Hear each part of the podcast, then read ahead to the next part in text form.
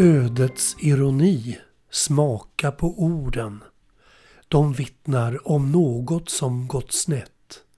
Något som aldrig varit menat har hänt. I begreppet ödets ironi kan vi förstå att något som planerats fått ett resultat som precis varit det motsatta. Och om detta planerade varit att ställa till det för någon annan så har vi själva fallit i gropen. Lite sedelärande på något sätt. Och jag som ofta när människor frågar mig om jag har en gudstro brukar nämna ordet fatalist som svar. Jag hävdar att vad vi än gör så kommer vi bara närmre vårt slutliga öde. Det borde väl i alla fall äga sin riktighet. Jag står i kön för att köpa mig en tunnbrödsrulle på Nordiska kompaniets egna korvmoj i hörnet av Hamngatan i Stockholm. En otrevlig man tränger sig förbi mig. Flytta på dig, säger han. Jag har faktiskt bråttom. Han är välskräddad i en dyr mörk Armani-kostym och en läderportfölj av ett svindyrt märke. Att han har bråttom och anser sig viktigare än oss andra håller jag inte alldeles för otänkbart. Och idag som är den 26 mars så har jag ingen lust att bråka eftersom det är min födelsedag. Att det blev just en tunnbrödsrulle med kokt korv och en rejäl klick av räksallad som jag beställde är för att jag just nu har bråttom eftersom min fru har ramlat och gjort illa sin fot. Hon väntar i en taxi på Hamngatan för vidare transport till Karolinska sjukhuset. Mannen gör sin beställning och får också vänta medan personalen även tar upp min. Efter några minuter blir han serverad och strax efter står jag där med min mat och kan börja äta min måltid. Ståendes under taket som skydd för regnet och med blicken riktad mot taxin och Agneta för att se hur hon mår. Jag ser att hon har ont och beslutar mig snabbt för att det inte längre går att vänta med transporten. Så jag tar min tunnbrödsrulle och kliver in i taxin.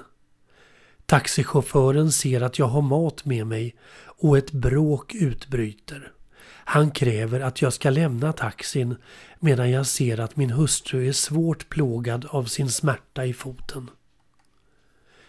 Jag har liksom inget val så jag öppnar bildörren och slänger ut hela tunnbrödsrullen med potatismos och räksallad på trottoaren och skriker sen till chauffören Kör nu och sluta tjafsa. Då ser jag plötsligt den otrevliga mannen i Armani-kostym från korvkön med sitt paraply uppfällt. Han kommer gående framför taxin och fortsätter längs med sidan. I jämnhöjd med bakdörren så går allt väldigt snabbt.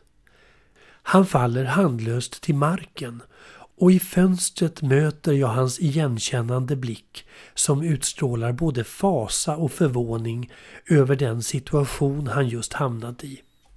Föll han? frågade chauffören. Ja, jag tror det. Beställ fram en ambulans. Taxichauffören anropade växeln och gjorde som jag sa. Sedan öppnade jag bildörren försiktigt för att inte slå i mannens huvud och tittade ut. Där låg han och vi fick ögonkontakt direkt. Var inte orolig, sa jag. Ligg kvar där du är. Ambulansen är på väg. Själva har vi bråttom för min fru är skadad. Annars hade ju du kunnat få ta den här taxin.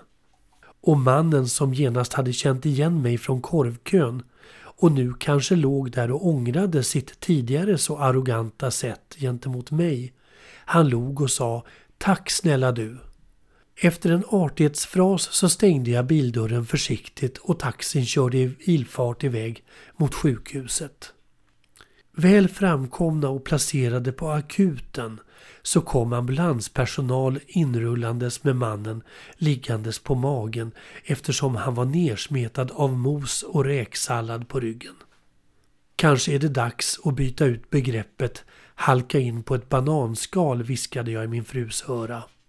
Det borde nog snarare heta halka in på en tunnbrödsrulle med räksallad. Ja, för en som hade åkt på en räkmacka i alla år så var det kanske dags att prova salladen, kontrade hon och vi fnissade. Inom juridiken talar man om att adekvat kausalitet kan föreligga och medföra straffrättslig påföljd. Och med det menas att det finns ett samband mellan orsak och verkan.